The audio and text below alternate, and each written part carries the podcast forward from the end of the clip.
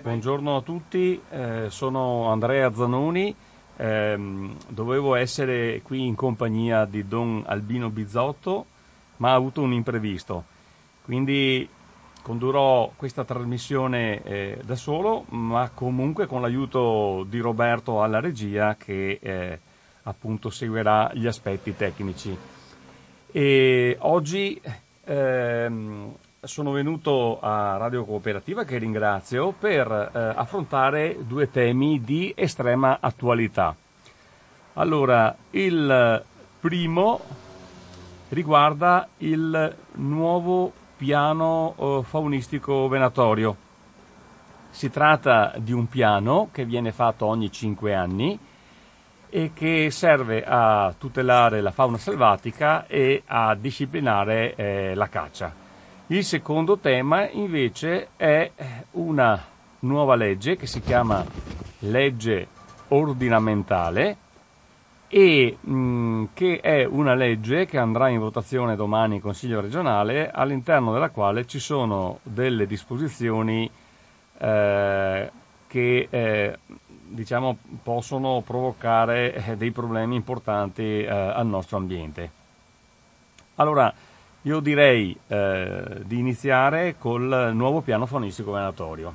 È una legge che stiamo esaminando in Consiglio regionale, attualmente è in discussione nella Commissione Agricoltura e Caccia e dovrebbe poi essere votato da questa e passato per la votazione finale al Consiglio regionale, e quindi dovrebbe essere approvato nel mese di ottobre. Perché parlare di questo piano? Perché ci sono all'interno dello stesso anche delle opportunità per tutti quei cittadini che posseggono un terreno a vario titolo, o ce l'hanno in affitto oppure ne sono proprietari, e la possibilità viene data appunto per vietare la caccia e viene data solo quando viene approvato il piano faunistico-venatorio. Quindi siccome questa è una possibilità che si ha solo per 30 giorni, cioè una finestra temporale di 30 giorni, e solo quando viene approvato il piano è utile cogliere la palla al balzo per chi è interessato.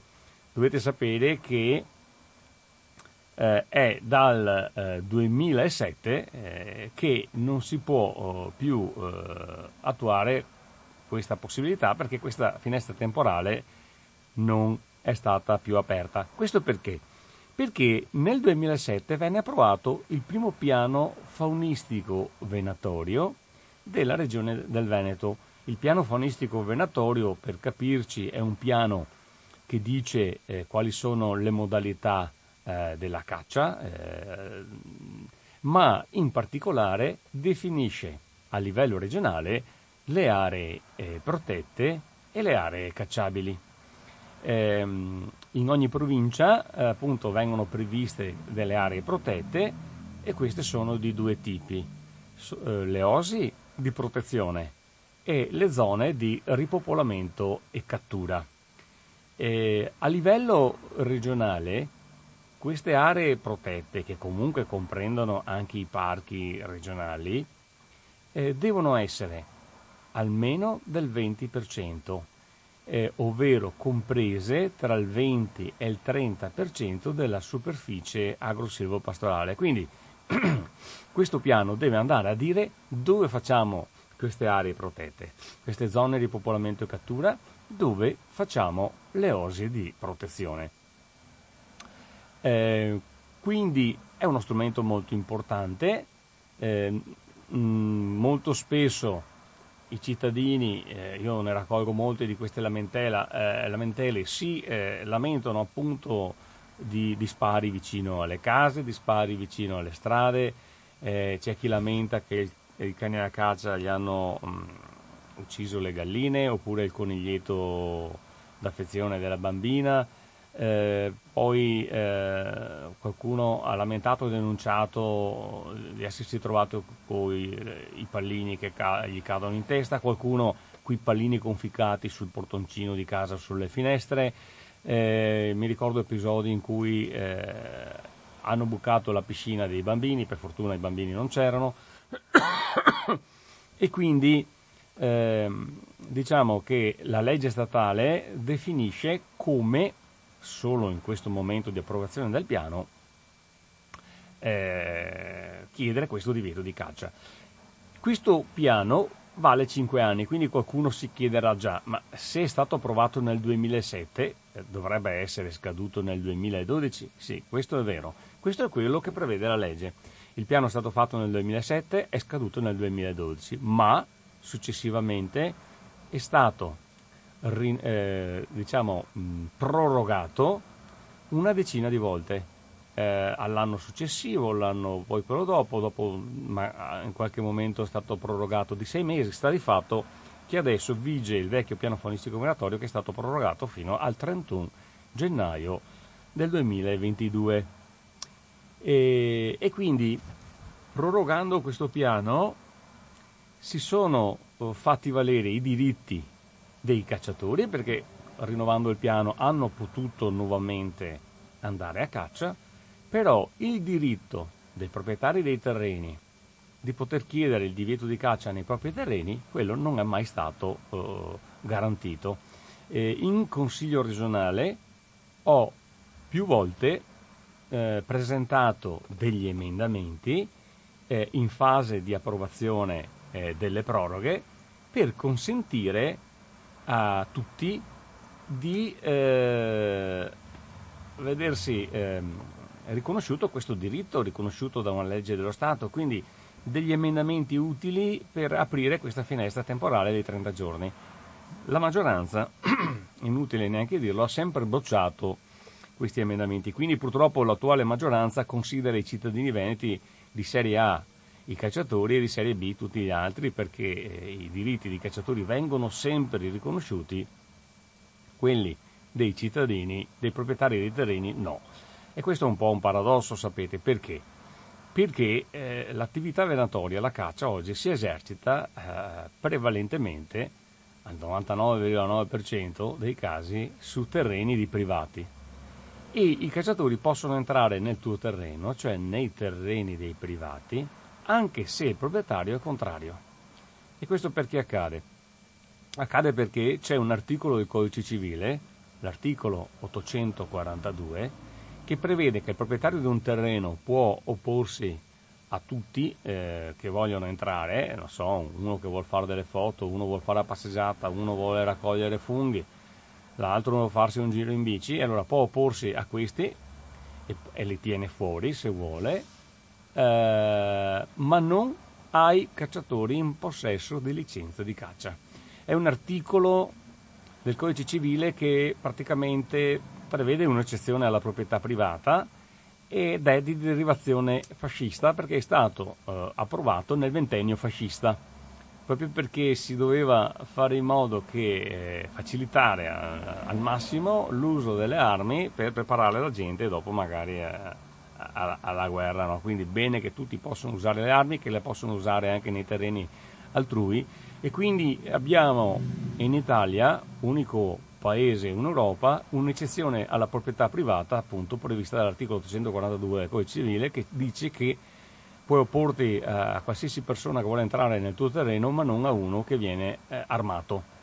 Quindi è un paradosso che la Regione in questi anni non abbia mai consentito ai proprietari dei terreni, che è il luogo fisico dove si svolge la caccia, di poter usufruire di questo diritto sancito dalla legge dello Stato. Ricordo la legge del 1992, la numero 157, che prevede a certe condizioni, non sempre, a certe condizioni prevede che si possa chiedere questo divieto.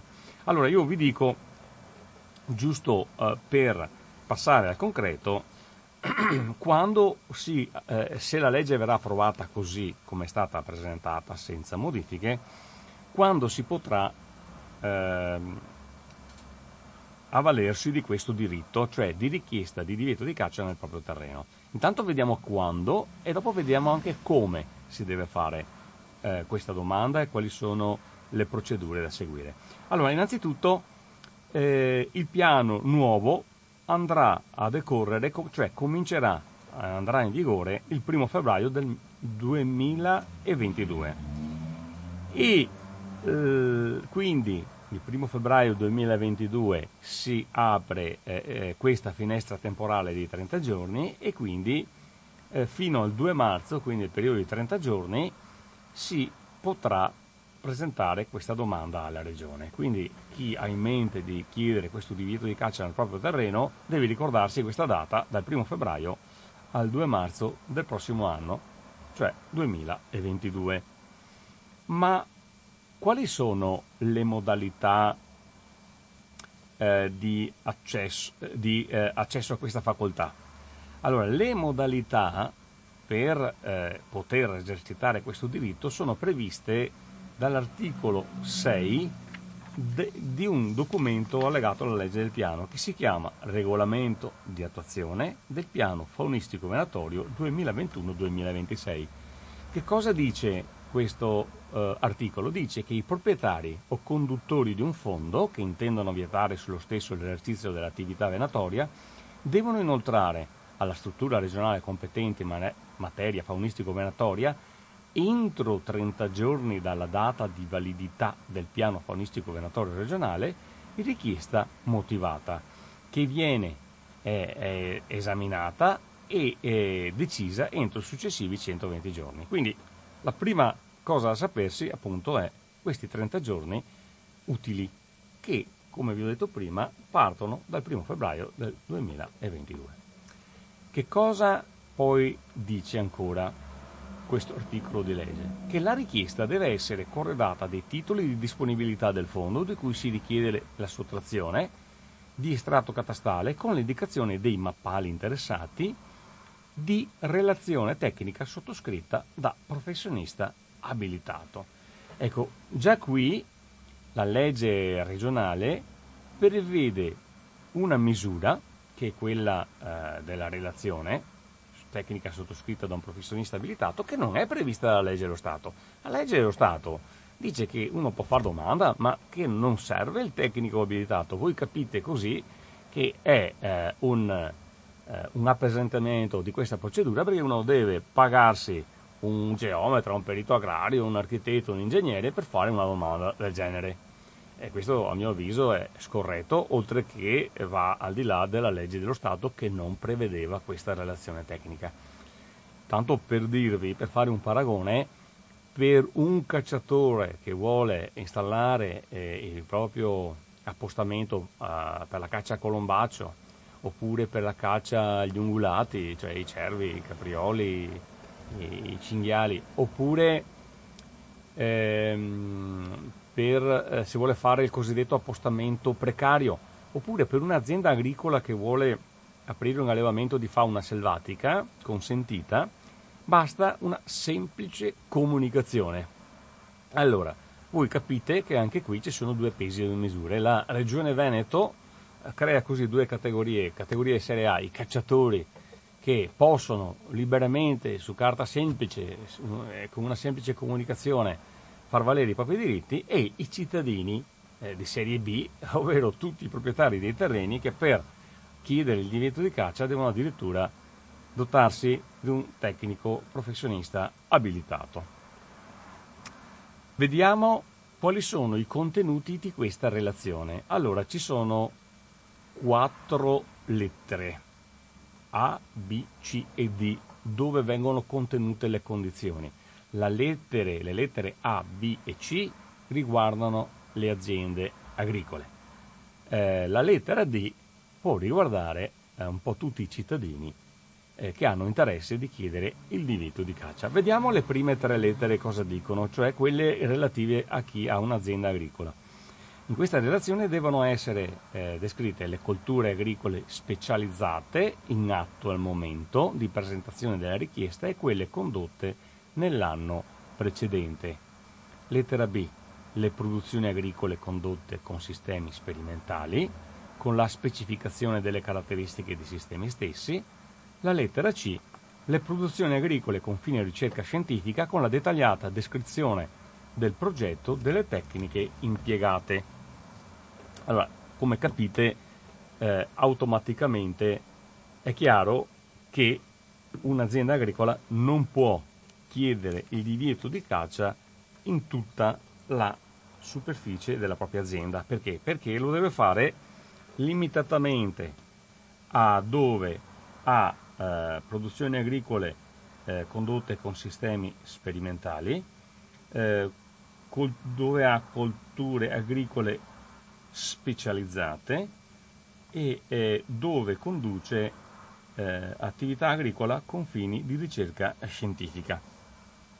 Quindi le maglie che mette la Regione Veneto sono veramente molto strette. Comunque chi ha un'azienda agricola sicuramente sa come, anche tramite professionista abilitato, diciamo fare questa richiesta e per i terreni interessati appunto a queste attività. Poi abbiamo la lettera D. Nella lettera D ci sono diciamo le casistiche che interessano i cittadini che anche non sono titolari di un'azienda agricola, che hanno un pezzetto di terra, hanno un ettaro, un mezzo campo dietro casa magari, e vogliono appunto tenere lontani quelli che sparano col fucile per andare a caccia. Allora, questa relazione tecnica deve indicare per la lettera D gli interessi economici, sociali o ambientali che si ritengano suscettibili di danno o di disturbo in guisa da costituire motivo di sottrazione del fondo. Qui quindi le casistiche si ampliano, perché interessi economici, uno potrebbe avere, non so, un agriturismo, potrebbe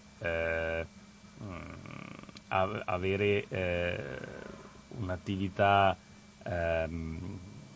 particolare con particolari piante, o magari non so un apicoltore, quindi interessi economici veramente possiamo molto spaziare, quindi abbiamo molti casi, insomma ognuno poi penserà di tutelare il proprio.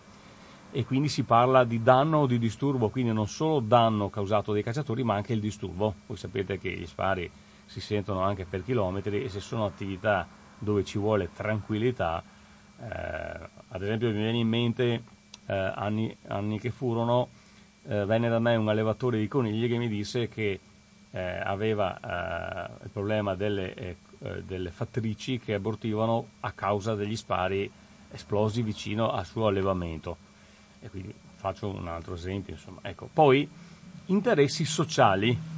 Interessi sociali potrebbero essere le fattorie sociali, le fattorie didattiche, poi tante altre casistiche, potrebbero essere anche, non so, un parco oppure della campagna di case di riposo per anziani.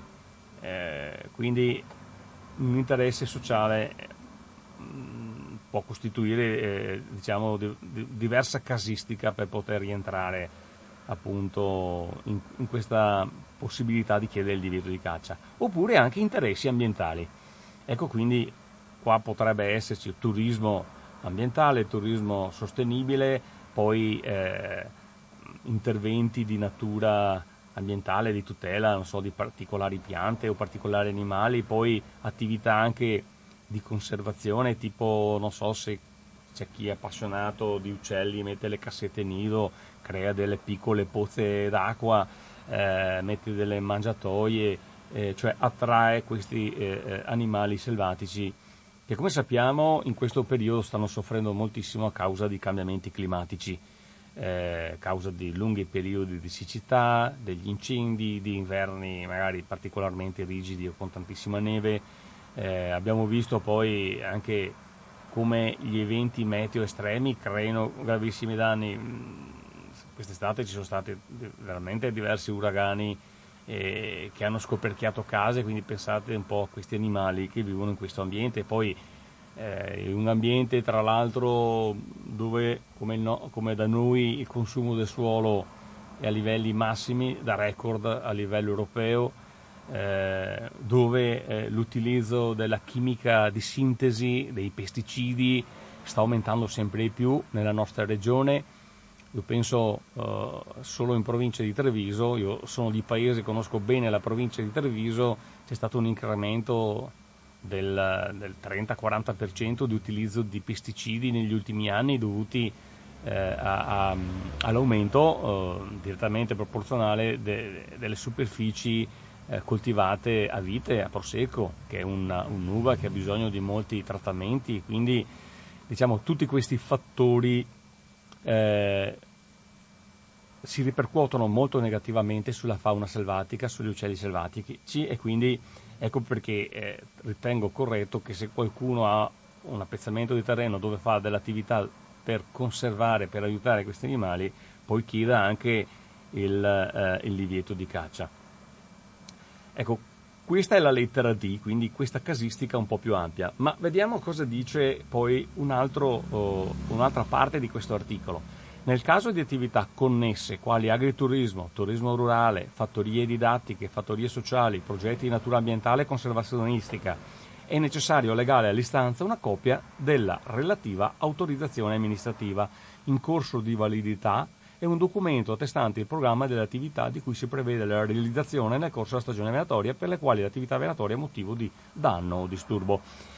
Ecco, questa è una novità, a nostro avviso negativa, perché è un'attività che va ad ostacolare queste domande, perché non sempre ci sono autorizzazioni amministrative in possesso di un proprietario di un terreno, perché se uno fa dell'attività conservazionistica, dicevo l'ultimo esempio, mette delle installazioni per tutelare gli uccelli selvatici, la fauna selvatica, per l'acqua, il cibo, le cassette nido, quant'altro, non è prevista un'autorizzazione. Quindi la regione mi chiede autorizzazione per delle cose che io posso fare senza autorizzazione? È troppo. Tant'è vero che in Consiglio regionale sono state fatte le audizioni su questo nuovo piano faunistico-venatorio, su questo progetto di legge, e molte associazioni ambientaliste e anche associazioni agricole hanno detto: questo articolo non va bene, cioè, non devi chiedermi l'autorizzazione amministrativa. Guardate, io ho partecipato a una commissione, la Commissione Agricoltura e Caccia, lo scorso mercoledì, e mi hanno detto che è una misura facilitativa. Io credo che nessuno è disposto a farsi prendere in giro, perché io la vedo esattamente come una previsione, una misura che non è assolutamente facilitativa, ma casomai ostacolativa. Comunque, in ogni caso, chi ha un terreno deve comunque, a mio avviso, fare questa domanda, e se non ha questa autorizzazione amministrativa la può fare, a mio avviso, lo stesso, perché la legge dello Stato glielo consente, anche se la regione vuole fare di tutto per disincentivare questa possibilità di chiedere il divieto di caccia nei propri terreni, che si aprirà questo diritto in una finestra temporale di 30 giorni a partire dal 1° febbraio prossimo. Vediamo ancora cosa dice questo articolo. La struttura regionale competente in materia faunistico-venatoria, entro 60 giorni dalla scadenza del termine per la presentazione delle domande, forma una graduatoria delle richieste di sottrazione pervenute secondo criteri di priorità coerenti con la pianificazione faunistico-venatoria regionale, verifica la sussistenza delle condizioni, accerta che le richieste non ostacolino comunque la pianificazione faunistico-venatoria e sottopone alla Giunta regionale l'adozione di un apposito provvedimento, dandone comunicazione agli interessati. Quindi vedete una procedura abbastanza complessa, dove addirittura fanno una graduatoria. Adesso scoprirete subito perché fanno la graduatoria, perché al comma 5 di questo articolo che cosa provvede questa norma che dovrebbe applicare il diritto di chiedere il divieto di caccia nel proprio terreno previsto dalla legge statale? Dice questo: in ogni caso il territorio agrosilvo-pastorale provinciale oggetto di sottrazione agli effetti del presente articolo deve essere contenuto nella percentuale massima dell'1%. Ma come? mi metti un limite a un mio diritto sancito da una legge dello Stato? Cioè, se superi l'1% mi escludi da questa possibilità, da questo diritto che mi è già riconosciuto da una legge statale? Allora, questo, a mio avviso, potrebbe essere incostituzionale, e quindi credo che se questo articolo verrà approvato così come verrà approvato, mi auguro di no, noi come opposizione faremo il possibile per presentare degli emendamenti che ottengano l'eliminazione di queste complicazioni, di queste misure che disincentivano l'attuazione di questo diritto. In ogni caso scriveremo al governo perché impugni questa legge, perché se passa così, a mio avviso, è incostituzionale e il governo la può bloccare. Ma concludo l'articolo 6 del regolamento di attuazione del piano faunistico-venatorio 2021-2026 dicendovi le ultime due previsioni, cioè che la struttura regionale competente in materia faunistico-venatoria provvede con periodicità annuale ad effettuare verifiche sui fondi oggetto di sottrazione al fine di accertare la permanenza delle condizioni che hanno consentito l'accoglimento della richiesta. L'esito di tali accertamenti è comunicato entro 30 giorni dalla Giunta regionale per l'adozione di eventuali provvedimenti di modifica o revoca dello stato di sottrazione dei fondi. Quindi avete capito, qua fanno anche delle belle verifiche. Ecco, sul piano faunistico-venatorio regionale, proprio perché se ne parla poco, ma soprattutto perché è un'occasione veramente storica, perché come vi dicevo è dal 2007 che i cittadini aspettano, ad esempio, di chiedere il divieto di caccia nei propri terreni, sto facendo delle conferenze in giro per il territorio, ne ho già fatte 9, praticamente una per ogni provincia del Veneto, più in 2 province, Vicenza e Treviso, ne faccio 2, e mi raccontava un cittadino di Vicenza che addirittura lui aveva ottenuto il divieto di caccia nel 2007, ecco, e era venuto lì perché è interessato a rifare la domanda, e mi diceva che gli hanno controllato addirittura le dimensioni delle tabelle che ha messo del divieto di caccia, tabelle messe naturalmente a norma di legge, quindi per dire che quando si tratta di andare a controllare qualcosa che ostacola la caccia sono sempre pronti, poi andare a controllare atti di bracconaggio, caccia illegale, siamo messi come regione malissimo. Apro una piccola parentesi, pensate che la conferenza Stato e Regioni ha approvato il piano nazionale di contrasto al bracconaggio che prevede, che sancisce che in Veneto abbiamo 2 zone calde del bracconaggio in Italia, una la pedemontana, l'altra il delta del Po e le zone lagunari e vallive. In queste ultime, tra l'altro, transitano uccelli migratori rarissimi e rari, in costante declino purtroppo, che arrivano dal nord Europa a svernare in Italia, qua da noi, quindi si riproducono in tutta Europa e poi d'inverno vengono qui da noi a trovare un po' di temperatura più adatta e vengono a svernare. Ecco, lì, in quella zona umida, fanno degli attenti che carneficine e spesso non a norma, tant'è vero che appunto l'Istituto Nazionale Fauna Selvatica con la Conferenza Stato-Regioni, quando ha approvato questo piano antibracconaggio, ha definito appunto queste aree molto critiche in Veneto. Tornando al nostro articolo per chiedere il divieto di caccia nei propri terreni, e concludo perché c'è l'ultima disposizione, era bene leggerle tutte così siete consapevoli di cosa vi aspetta. È fatto obbligo ai proprietari o conduttori di fondi sottratti di comunicare entro 30 giorni alla Giunta regionale il venir meno delle condizioni previste al fine della modificazione della revoca del provvedimento con il quale il fondo è stato sottratto all'esercizio dell'attività venatoria. Quindi riepilogando, per chi vuole chiedere il divieto di caccia nel proprio terreno deve fare questa domanda alla regione, la deve fare dal 1 febbraio 2022 entro il 3 marzo del 2022, deve trovare un tecnico che faccia una relazione, deve allegare i documenti di proprietà e poi altri documenti o specifiche che vengono richieste dalla legge. La percentuale massima di terreno in Veneto deve essere sottratta all'attività di caccia con questa procedura dell'1%, e dopo ci sono anche dei controlli. Ecco, giusto per dire,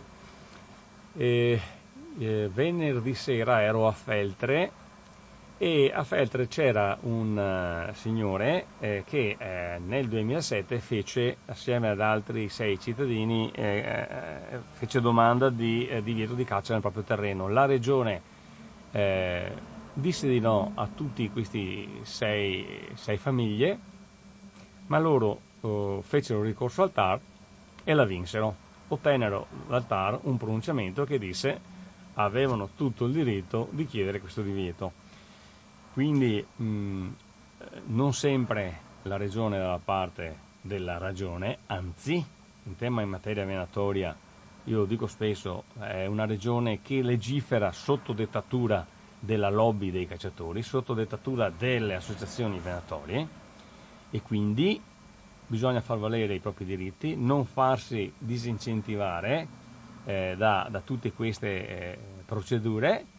E bisogna appunto tentare, perché è, ricordo, un diritto sacrosanto dei cittadini, sancito dalla legge nazionale sulla caccia e sulla tutela della fauna selvatica.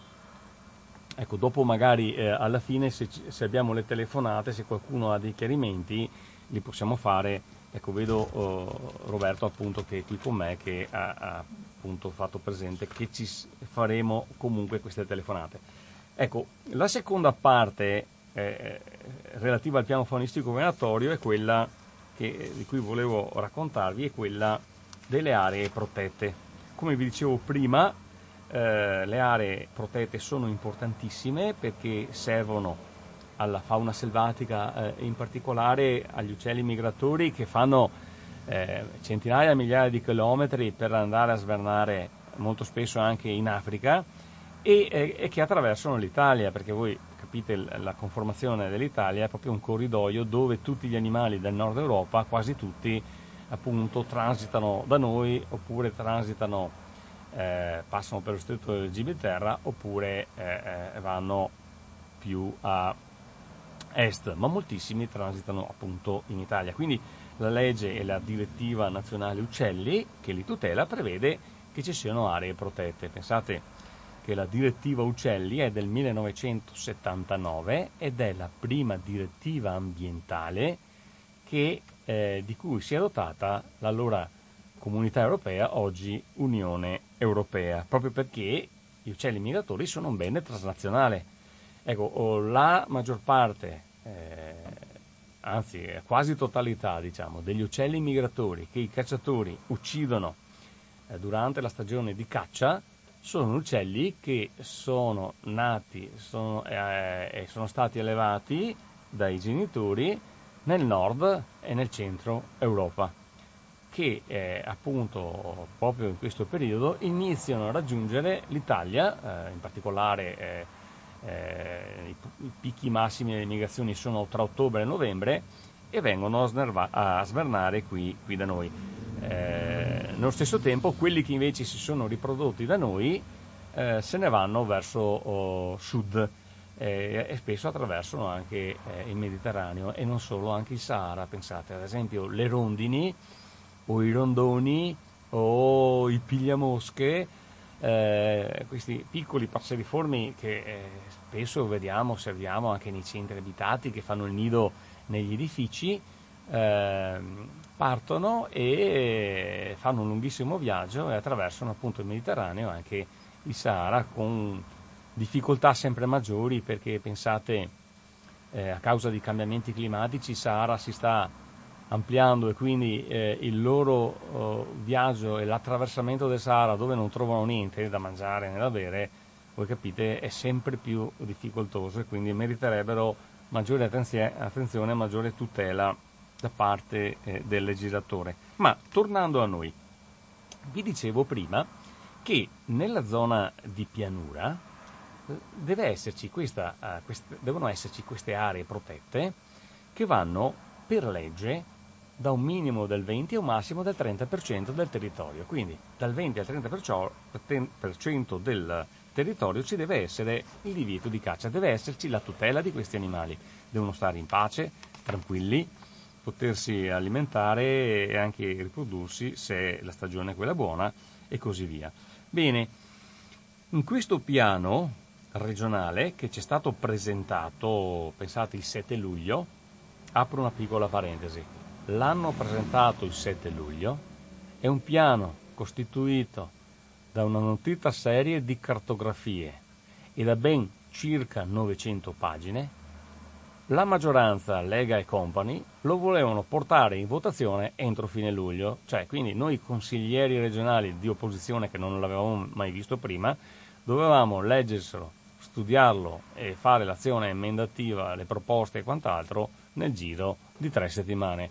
Anche se siamo pochi, perché in questa legislatura siamo solo 10 su 50, le minoranze non hanno mai avuto un numero così esiguo di rappresentanti dei cittadini in Consiglio regionale del Veneto.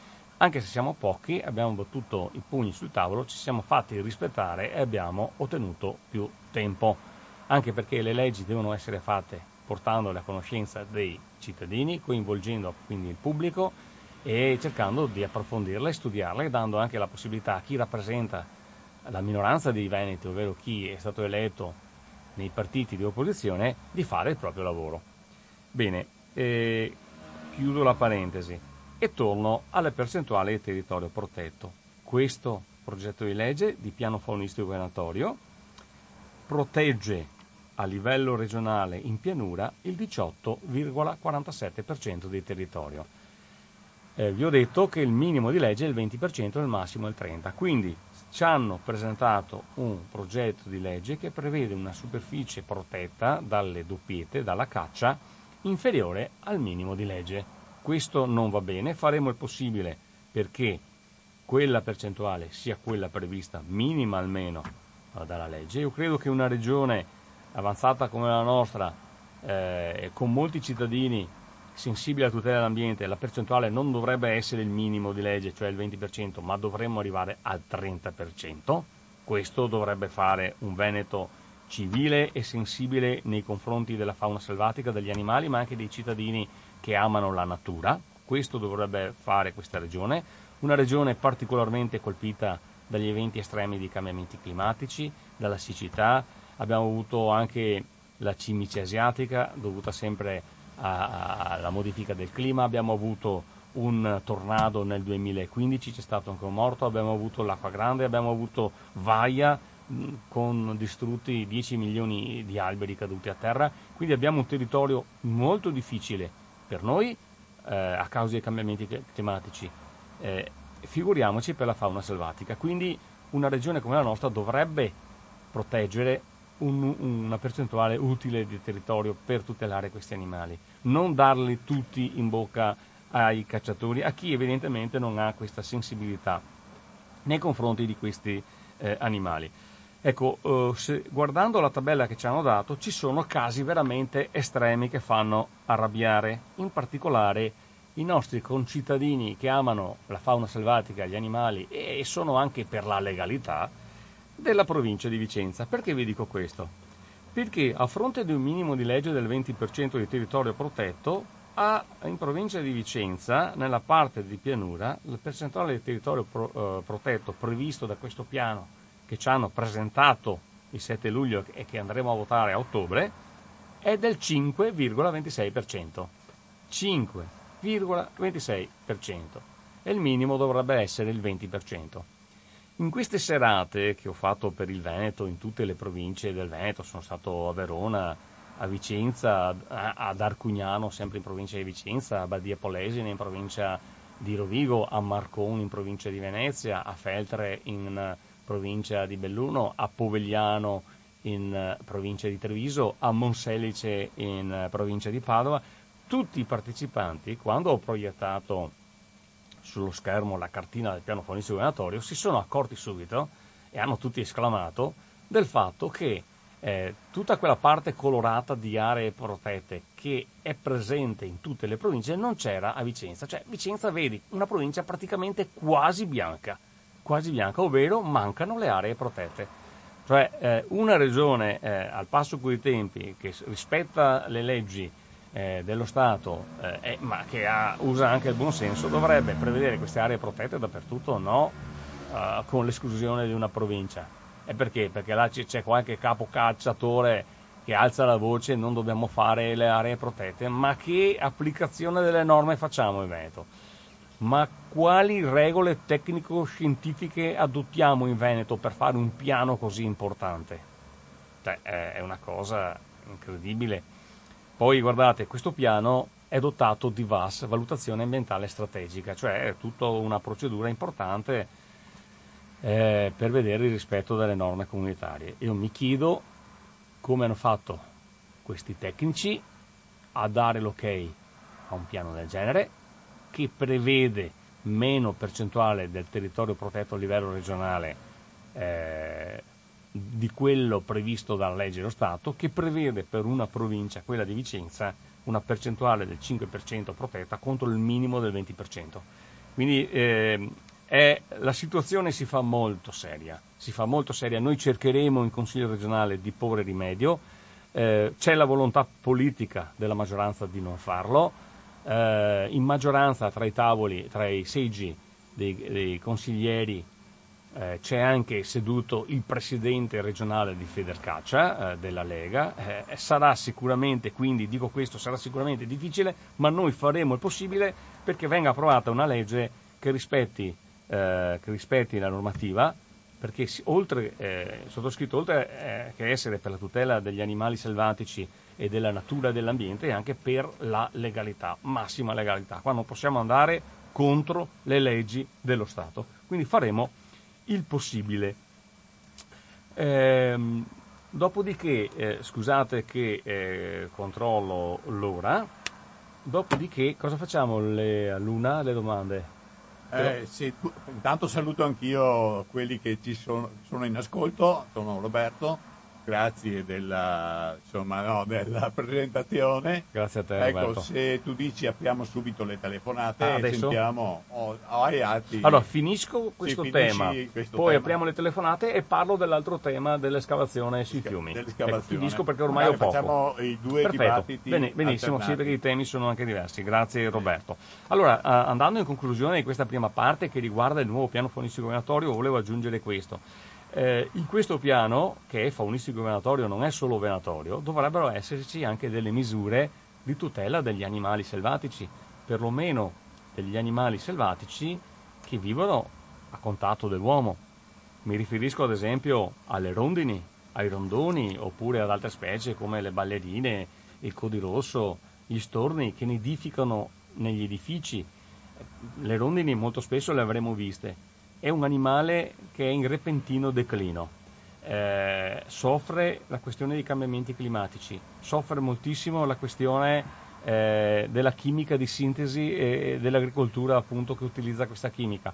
Io pensate, io abito al paese, eravamo felicissimi di avere avuto fino a 6 coppie in contemporanea nidificanti di rondine. Bene, da 6 anni a questa parte le rondini sono scomparse.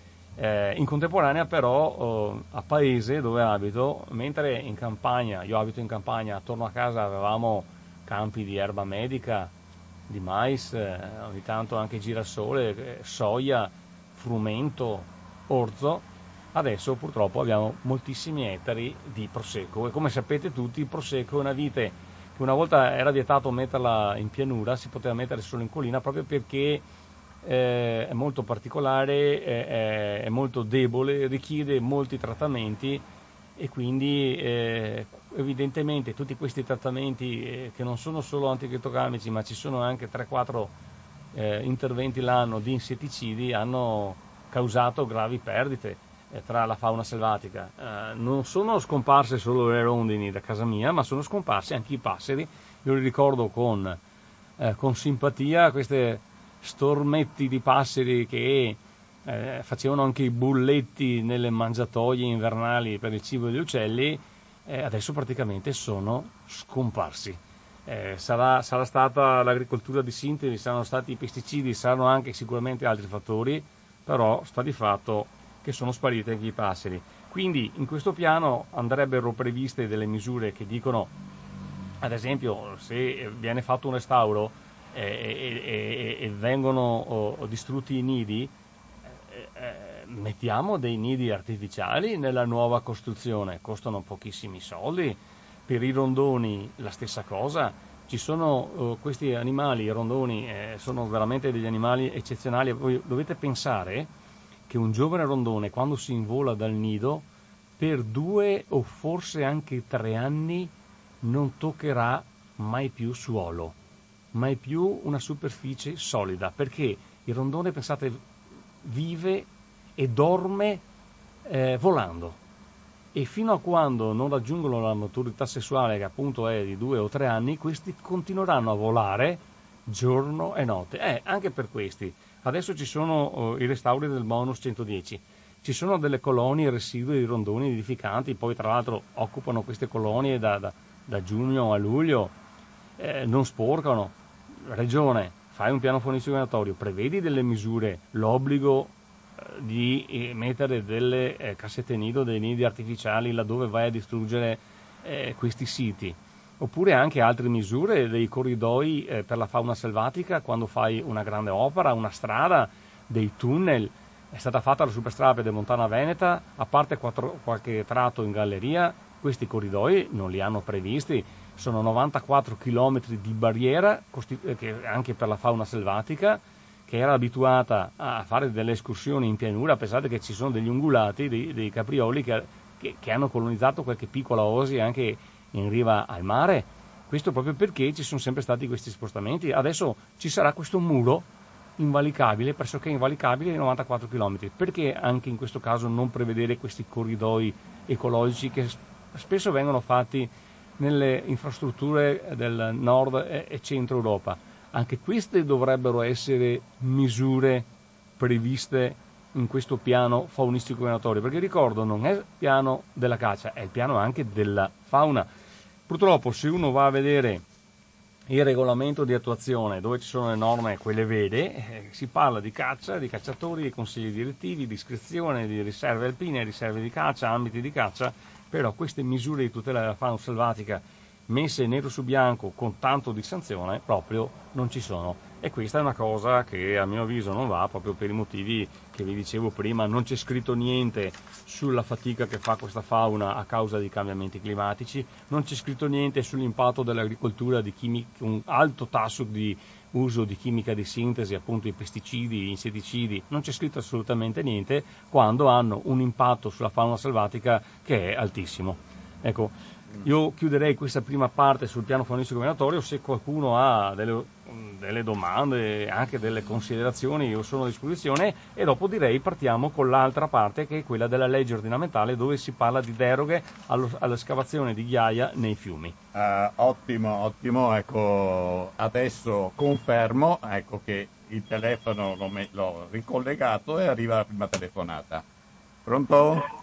Pronto, ciao, sono Enrico. Ciao Enrico, buona giornata. Senti, ciao. Vedi, non voglio essere ipocrita. Tutti purtroppo mangiamo carne. Aspetta che abbasso la radio. Sì, grazie. Tutti mangiamo carne, e per mangiare carne bisogna uccidere esseri viventi. Certamente un po' di moderazione farebbe bene all'ambiente. Comunque non si potrà mai estirpare il consumo della carne. Perciò si può dire, ma allora sei ipocrita a sostenere quello che andrò a sostenere. Ma non è vero, perché io mi riferisco a qualcosa d'altro. Cioè cerco di capire quale mentalità possa avere una persona che per divertimento va in giro con un'arma, punta un essere vivente e lo uccide. A me pare una perversione talmente forte, cioè io voglio sperare che sia solo incoscienza, Però l'incoscienza a volte è molto pericolosa, no? È come se uno si mette alla guida di una macchina super veloce e comincia ad andare a 320 all'ora in autostrada, fa danni, si ammazza, magari si ammazzasse subito così non fa danni. Vabbè. Capisci quello che voglio dire? È un po' la domanda che mi faccio sempre anche su un'altra cosa. Io vorrei sapere che mentalità ha, per l'estensione del tipo di pensiero mio, una persona che si mette una divisa e un'arma in tasca per avere la giustificazione di poter intervenire con la violenza nei confronti di un altro essere umano. Perché secondo me non c'è divisa, non c'è nulla che giustifichi l'utilizzo di un'arma contro un altro essere umano, soprattutto oggi che esistono sistemi diversi per bloccare un eventuale malvivente.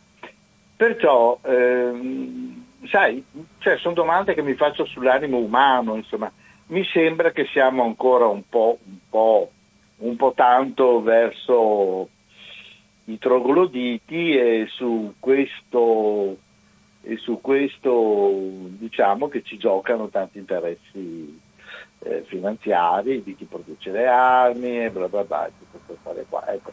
Spero di non essere frainteso. Ecco. Ciao. Grazie, mi ho fatto un commento più di carattere etico, mi pare, più che una domanda a te, sì, Andrea. Sì. Però avrei qualcosa da dire. Allora sì, raccogliamo un'altra telefonata. Sì. Rimetto in... Ecco, che arriva subito la telefonata. Sentiamo, pronto? Sono Giuliano da Venezia, buongiorno. Buona giornata Giuliano. Me la cavo, diciamo, in 30 secondi.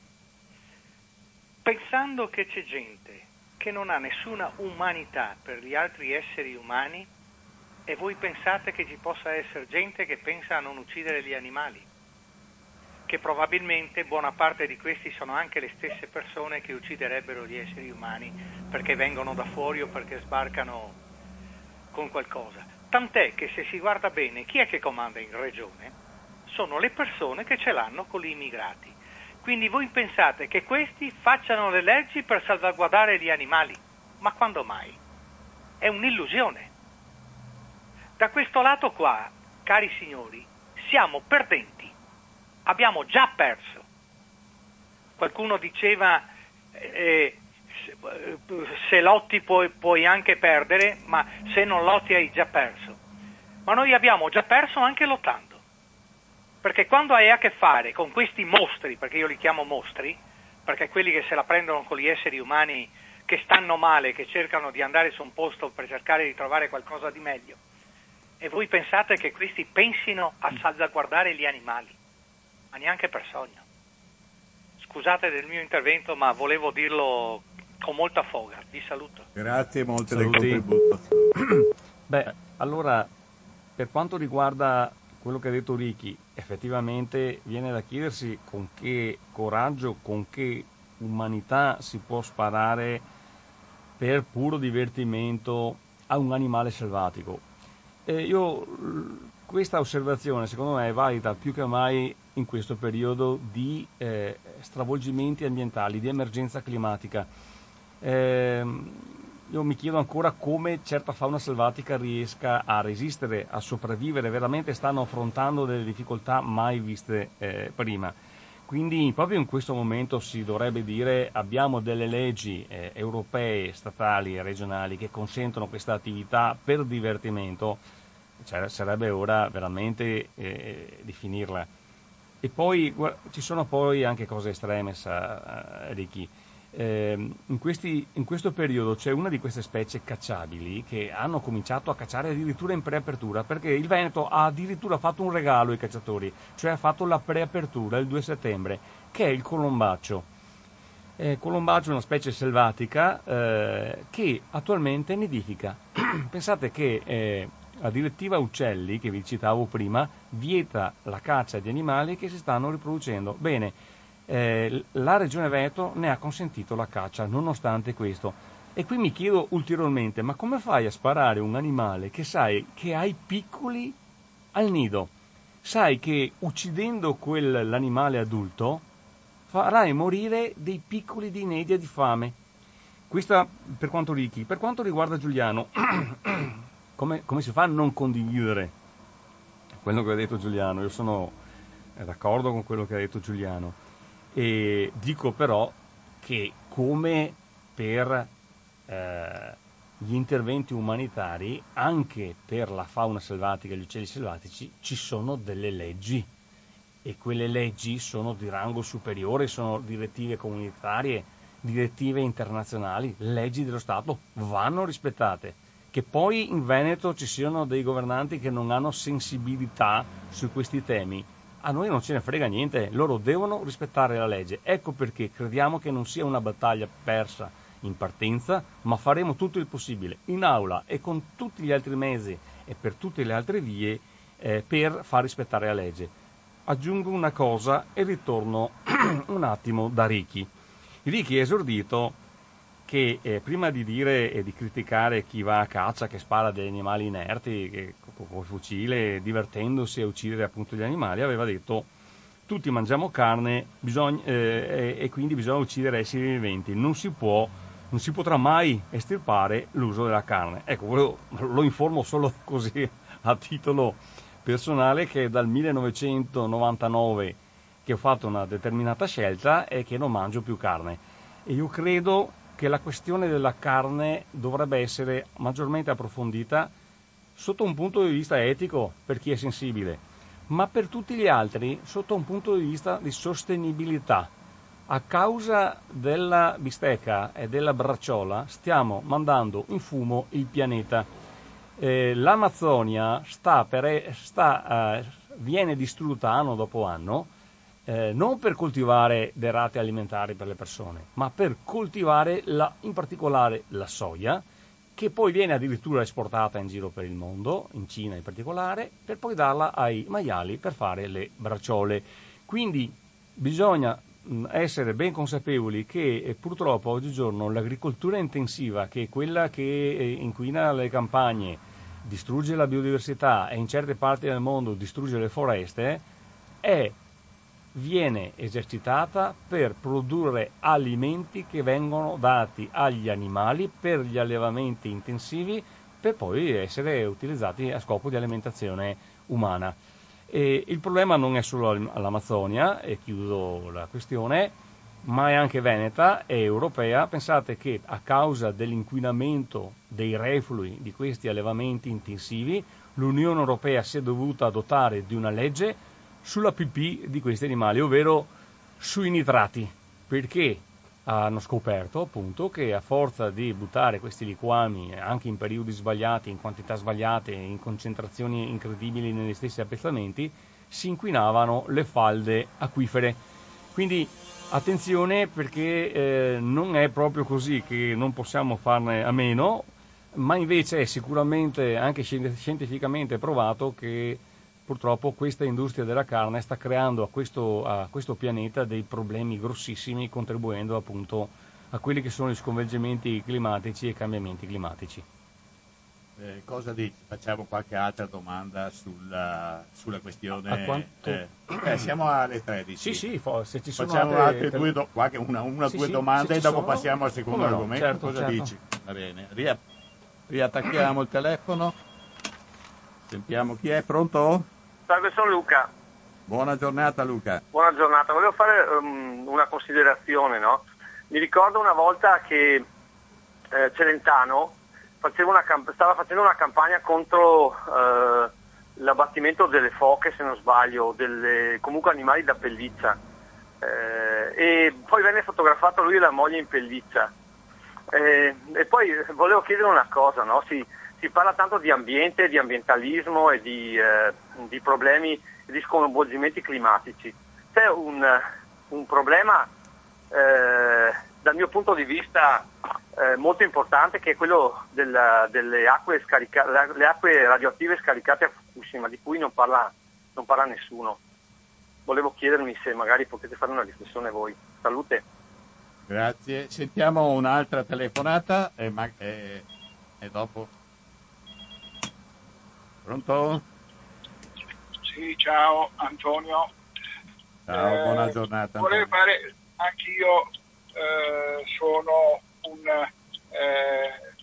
contrario alla caccia per principio come gioco eccetera, e continua ad essere contrario perché ma una riflessione che è già stata un po' accennata dal conduttore un attimo fa, ma volevo che si sviluppasse, l'accanimento fino a che non gli spari un uccello vive in libertà eccetera. Noi abbiamo degli allevamenti intensivi che solo a guardarli ti fa venire la pelle d'oca da come sono così concepiti, di massa, costretti a non muoversi, che sono veramente una cosa terribile.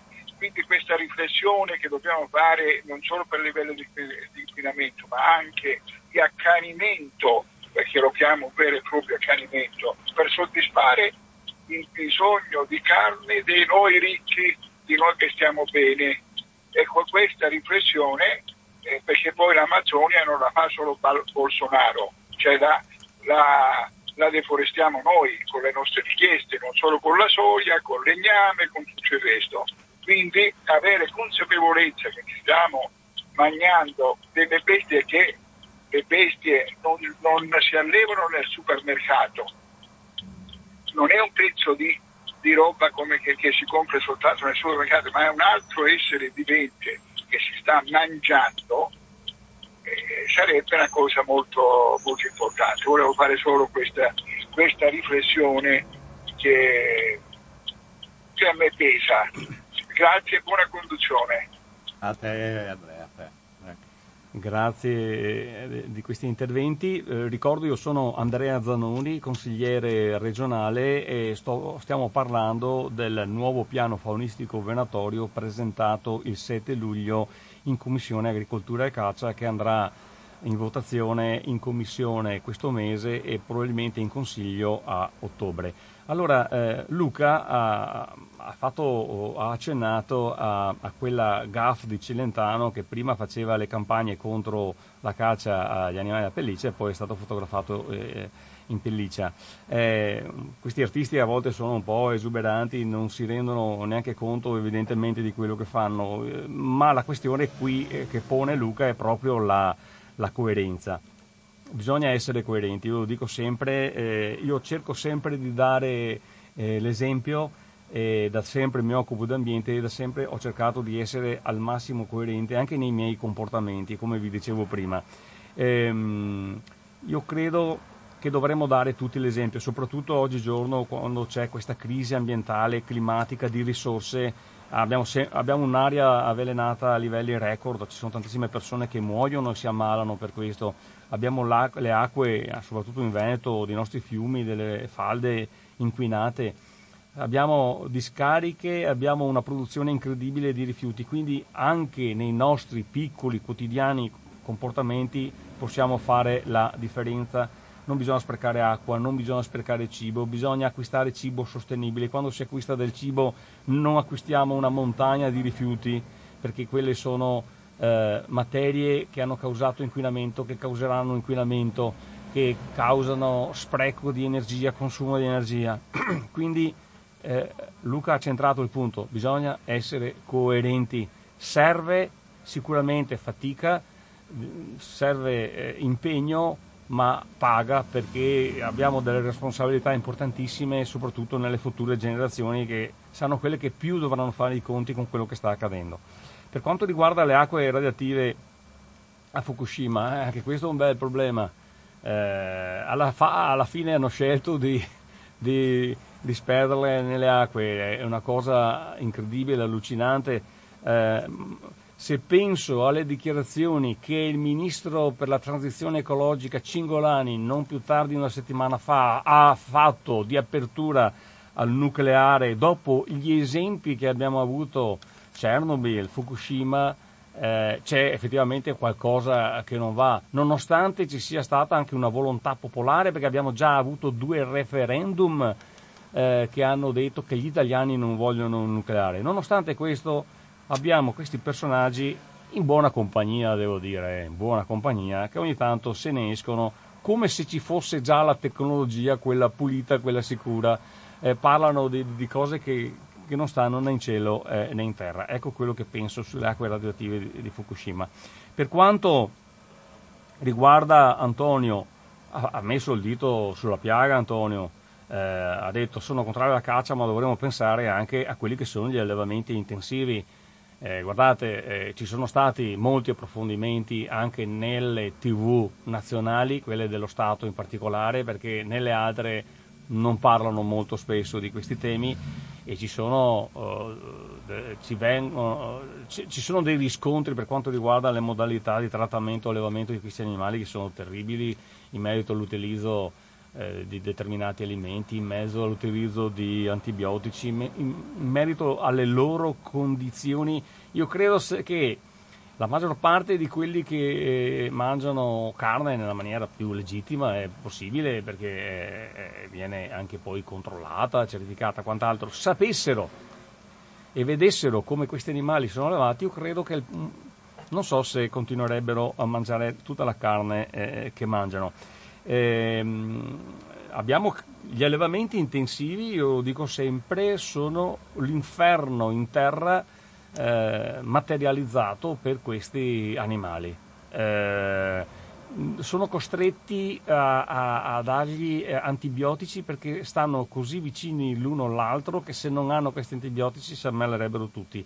Sono stati selezionati che se tu tieni un pollo lo fai diventare adulto, quello a un certo punto crolla perché non ha la struttura nelle gambe tale da farlo stare in piedi, perché sono selezionati in modo tale che devono avere dei petti enormi, delle cosce enormi e quant'altro.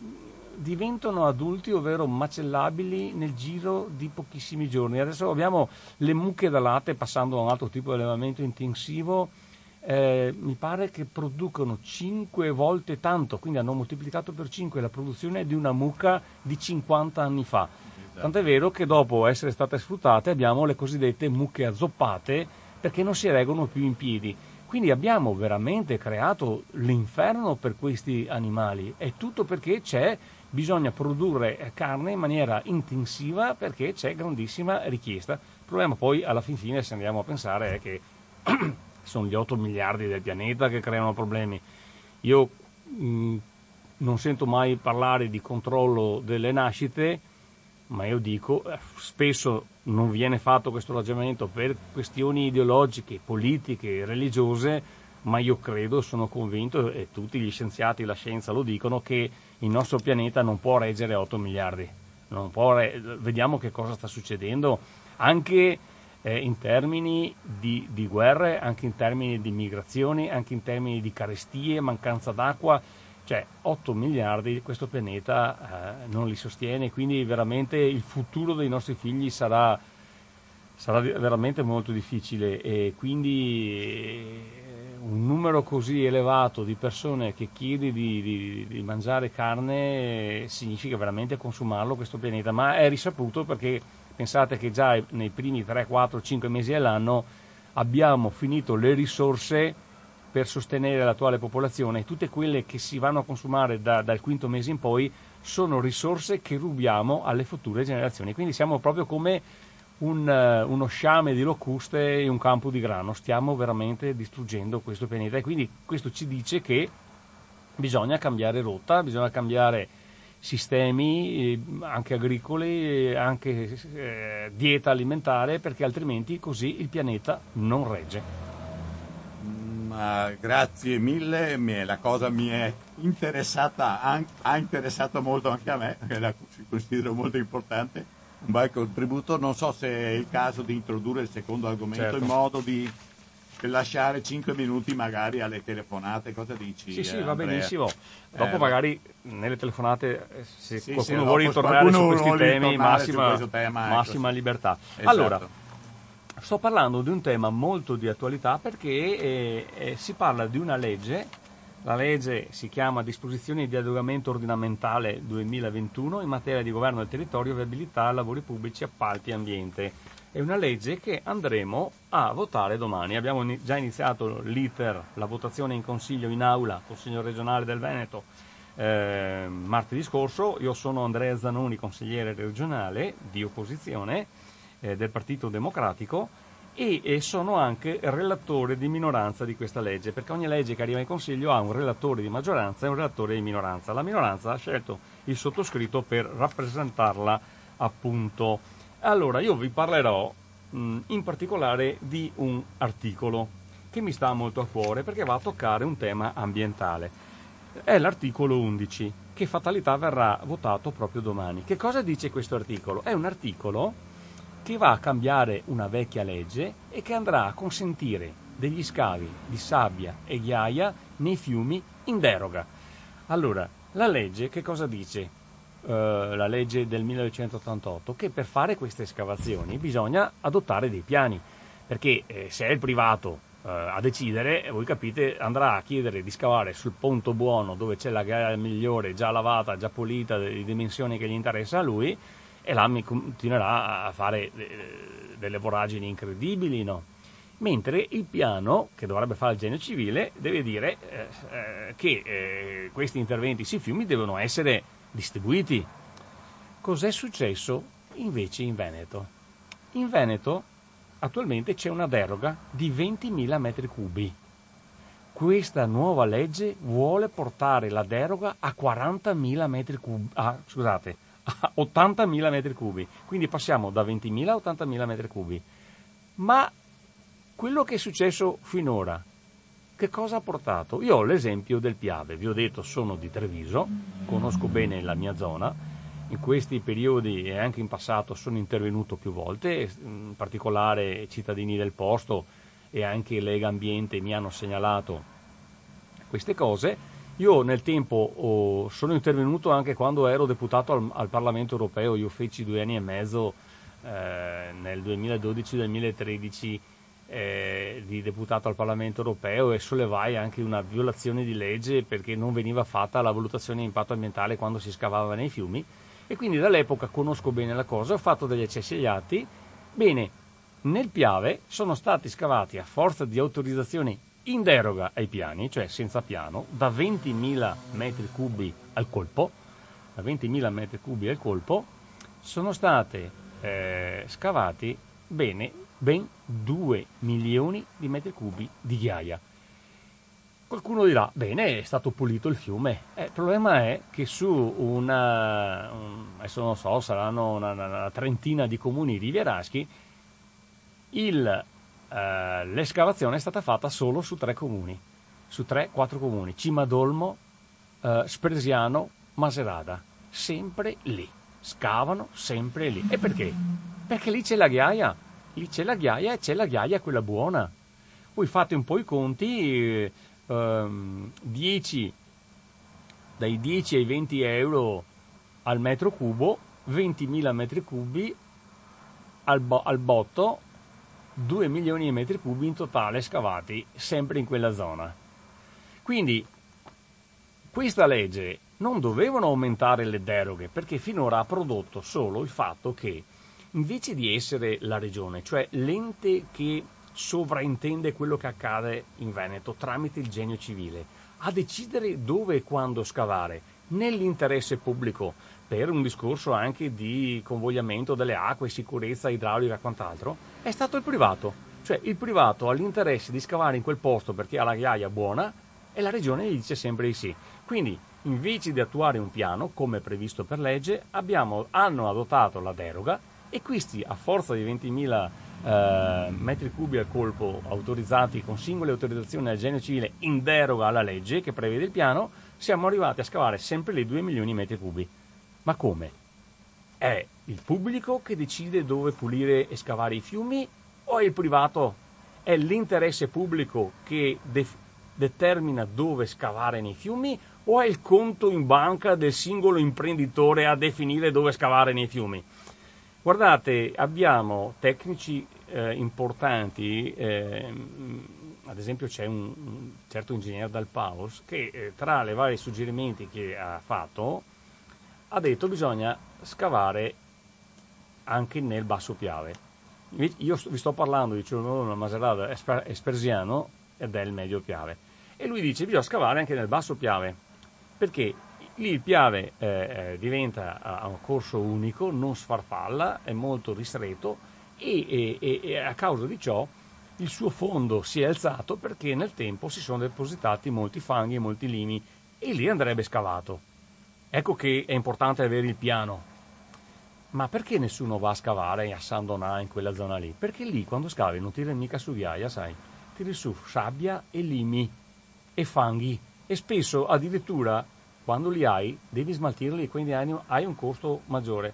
Ma allora, ma vi sembra possibile che noi scaviamo sul Piave in base all'interesse economico del singolo imprenditore e non in base all'interesse pubblico?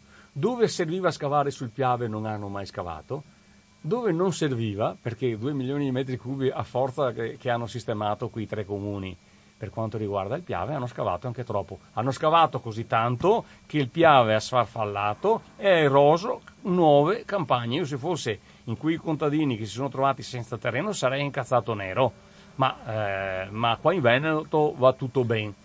E allora cosa succede con questa legge, con questo articolo 11?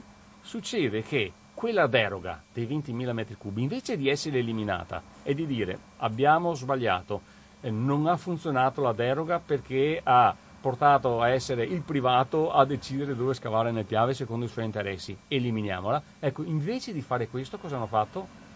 Hanno presentato, questo è stato un mio collega di Sinistra Piave, tra l'altro, a presentare un emendamento in commissione, hanno presentato un emendamento che adesso è stato trasformato appunto in articolo, che domani voteremo in Consiglio regionale a Palazzo Ferrofini, che va a quadruplicare la deroga di 20.000 metri cubi, che diventano 80.000 metri cubi. 80.000 metri cubi. Ecco, poi ci sono anche altri due articoli, vabbè, ma più tecnici, veramente molto negativi.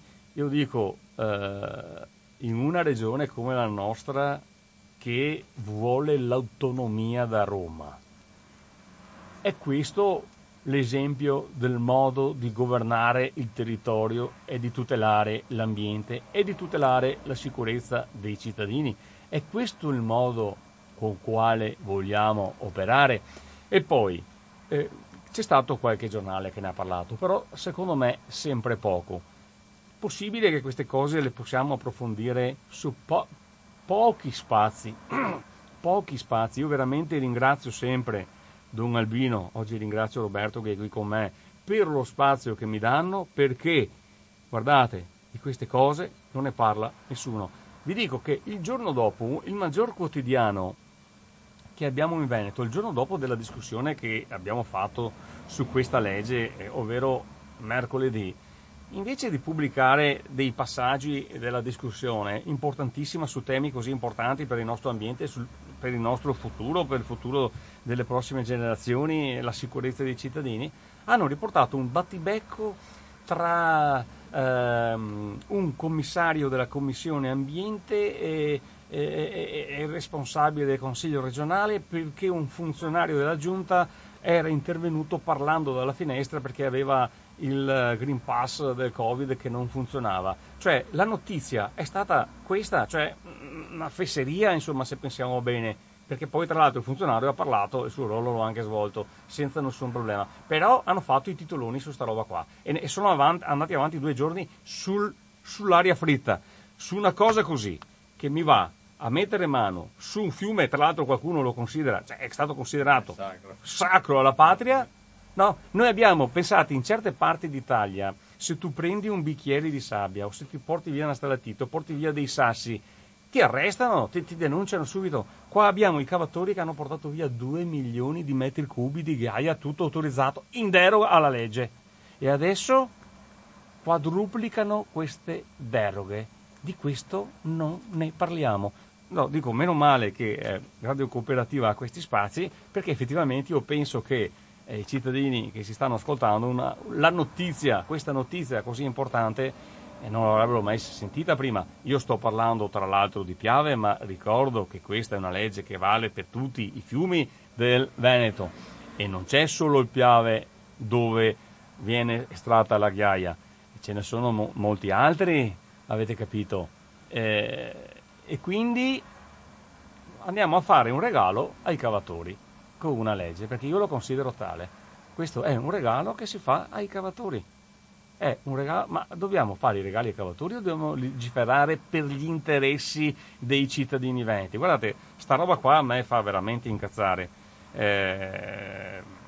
perché passerà, domani passerà, e quindi tra l'altro adesso siamo anche in periodo elettorale. Pensate che i nostri comunicati stampa dei consiglieri non vengono neanche pubblicati nel sito del Consiglio regionale, perché siamo in periodo di par condicio, ovvero in questo periodo qui ci sono appunto le amministrative, e in periodo di amministrative, no, andiamo a fare queste cose qua, andiamo a fare queste cose qua. Guarda, è una cosa inammissibile.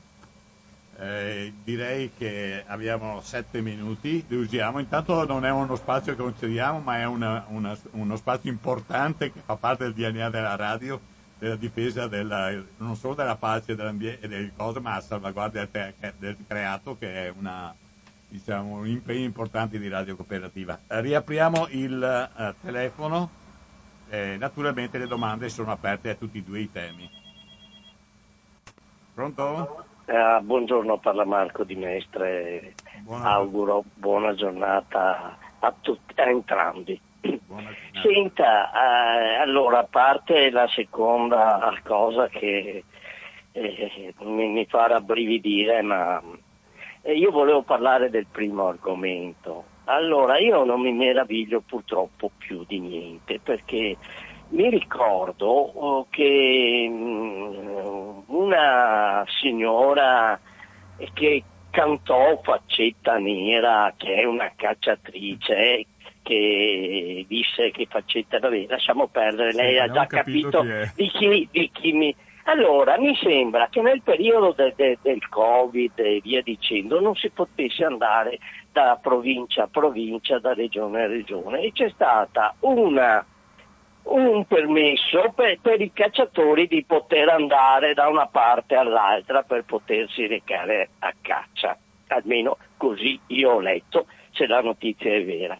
Ma tornando anche, io sto in centro a Mestre, sto in un posto che non c'è molto verde, però insomma un pochino c'è. Io mi ricordo, lei ha citato i passeri, le rondini, qualche rondine l'ho vista. Passeri, io sarà 5-6 anni che qui, ma ce n'era uno sterminio di passeri qui dove abito io, che merli se ne vedono pochissimi, i passeri sono scomparsi. Cioè, voglio dire, pesticidi, cose del genere. Lei che è in regione, io penso che non sarà solo scandalizzato, ma dovrà lottare contro... Forse anche qualcuno del suo partito, io non mi meraviglio più di niente, quindi sapendo chi ci governa da anni in regione, che se possono probabilmente io sono cattivo, scusi, probabilmente avranno qualche mancetta, questo non glielo posso garantire, però insomma se fanno dei favori per le escavazioni, se fanno per le armi, qualcuno gli passerà qualcosa. Sono cattivo qui, e lascio posto per gli altri. Buona giornata, grazie, saluti. Sì. Ecco. Pronto? Buongiorno. Buona giornata. Senta, io ho da fare due domande. Una è questa. Come si chiama? Sui campanili, Luigi. Sui campanili delle chiese, negli ultimi tempi hanno messo tutte le gazze ladre, le quali mangiano dentro a nidi dei passerotti e non fanno sparire i piccioni.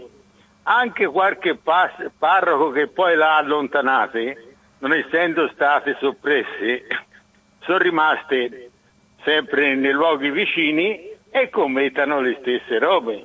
Quindi anche aumentare una fauna invece di un'altra produce dei danni. La seconda domanda è questa: è vero che ci sono fortunali, ma è anche vero che mentre si spende tanto per gli arredi urbani perché questi si vedano e fanno ordine, nessuno fa delle ordinanze o manda dei biologi a vedere quali sono le piante troppo cresciute o malate, le quali durante fortunali sono le prime che cascano, sono anche quelle che producono più danni ma fare un'ordinanza verso un privato che le abbatta, e mettere al lavoro un biologo o qualcuno che le controlli se sono malate o meno, costa dal punto di vista di ricevere voti. Ma poi dopo, quando queste piante si abbattono, tutti vogliono gli indennizzi. Ecco, io questi indennizzi non glieli darei, e a chi non sta dietro a fare le ordinanze bisognerebbe condannarli. Io li saluto e buongiorno. Ecco, io direi, se vuoi rispondere, perché abbiamo ancora 2 minuti, sì. O apriamo un'altra telefonata. L'ultima, dai. Facciamo l'ultima. Pronto? Apriamo l'ultima telefonata come spazio per... Ecco. Benissimo, arriva. Pronto? Sì, salve Piero, buona giornata a tutti, saluti alla vostra meravigliosa trasmissione. Quando troviamo le bottiglie in mezzo al mare, bottiglie di plastica, quelle ci vogliono 150 anni per smaltirle, ma non dovrebbero essere lì. Questo è il problema. Voi, se parlate con gli architetti, ci sono dei rivestimenti, ci sono dei manufatti in plastica, simulazione del marmo, fantastici. Se dura 150 anni a bottiglietta di 2 mm, pensate voi dei manufatti robusti in plastica lavorata, che sarebbe l'era moderna, senza la devastazione che hanno fatto le chiese con i marmi e quant'altro, e che continuano a distruggere montagne. Questo è uno.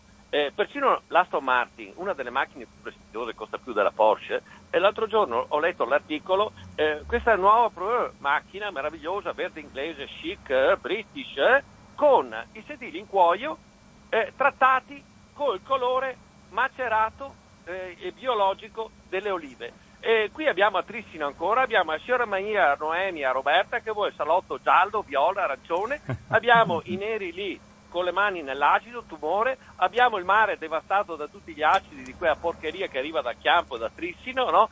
E se lei parla con qualcuno di questo discorso qua, dice: ah, ma cosa, cambiamo il mondo? Non abbiamo più una pelle colorata? Cioè, no. Le ho portato 2 punti, che sì. Solo con questi 2 punti qua sono già degli assi pesanti. Buona giornata, sì, grazie. Buona giornata a lei. Io risponderei molto brevemente, perché siamo in conclusione. Vabbè, anche se ci perdiamo 2 o 3 minuti in più, va bene. Sì, sono Andrea Zanoni e sono assieme qui a Roberto.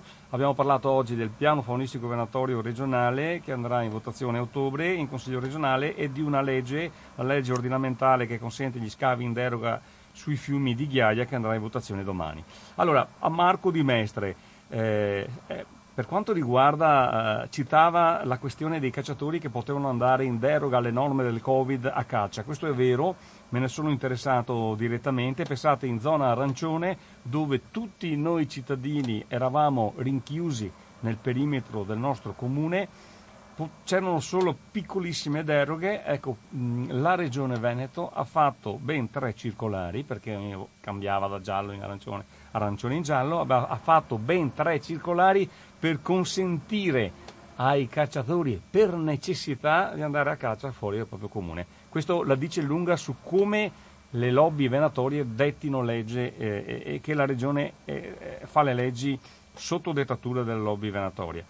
Sul fatto dei passeri scomparsi ne abbiamo già parlato, purtroppo ci sono tante concause, ma questa è la dimostrazione di come stiamo distruggendo l'ambiente e come stiamo anche abbassando il livello di qualità della vita dei noi cittadini, perché loro sono la cartina tornasole dello stato di salute del nostro ambiente, questi piccoli passeriformi.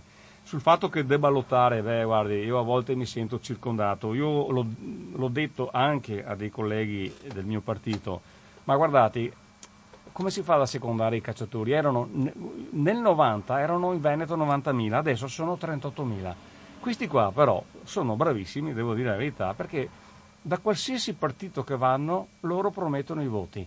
È come la moltiplicazione dei pani e dei pesci. Vanno da uno, ti sostengo, vanno all'altro.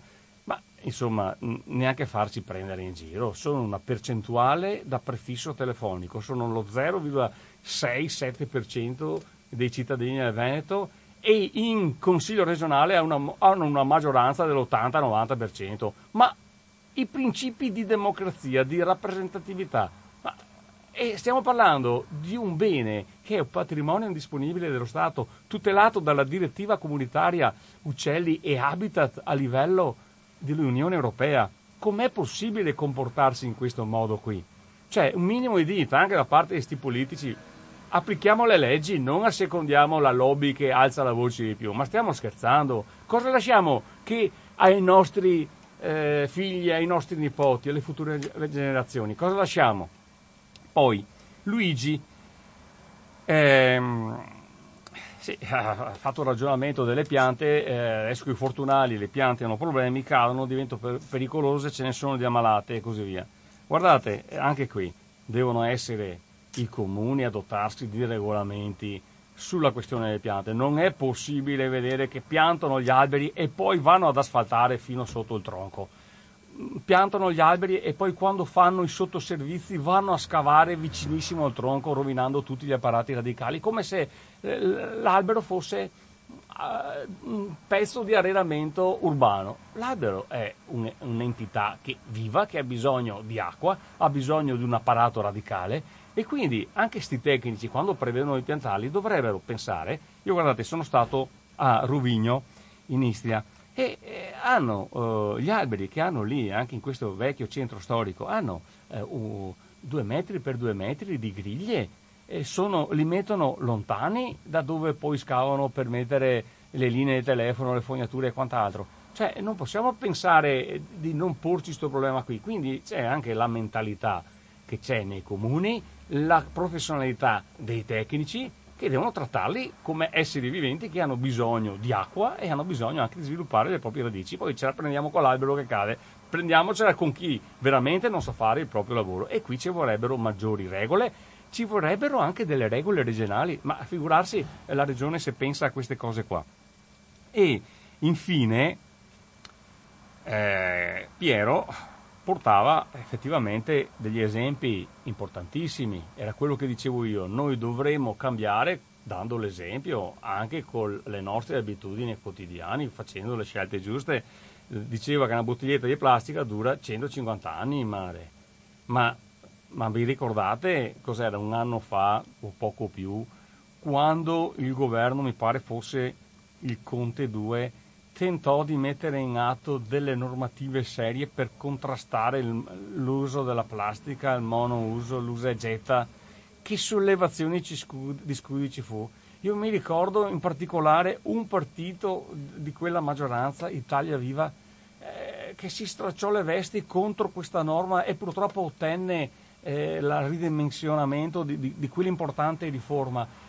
Non possiamo essere attaccati dal ricatto occupazionale ogni volta. Se ci sono le industrie della plastica, subiranno dei danni, bene, lo Stato interviene, le accompagna in una riconversione, ma non possiamo dire sempre no a tutto, sennò cosa lasciamo ai nostri figli, ai nostri nipoti?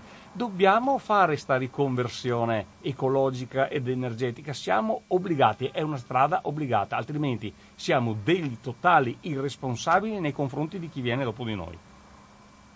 Io direi di ringraziare a nome di tutti i radioascoltatori e Andrea di questo contributo importante. Grazie, ringrazio anch'io. Un contributo importante su un tema importantissimo anche per la radio, ecco quei temi che hai portato. Io dobbiamo chiudere perché è arrivato già il conduttore della trasmissione. Grazie Roberto, grazie a tutti gli ascoltatori, una buona giornata e grazie alla Radio Cooperativa.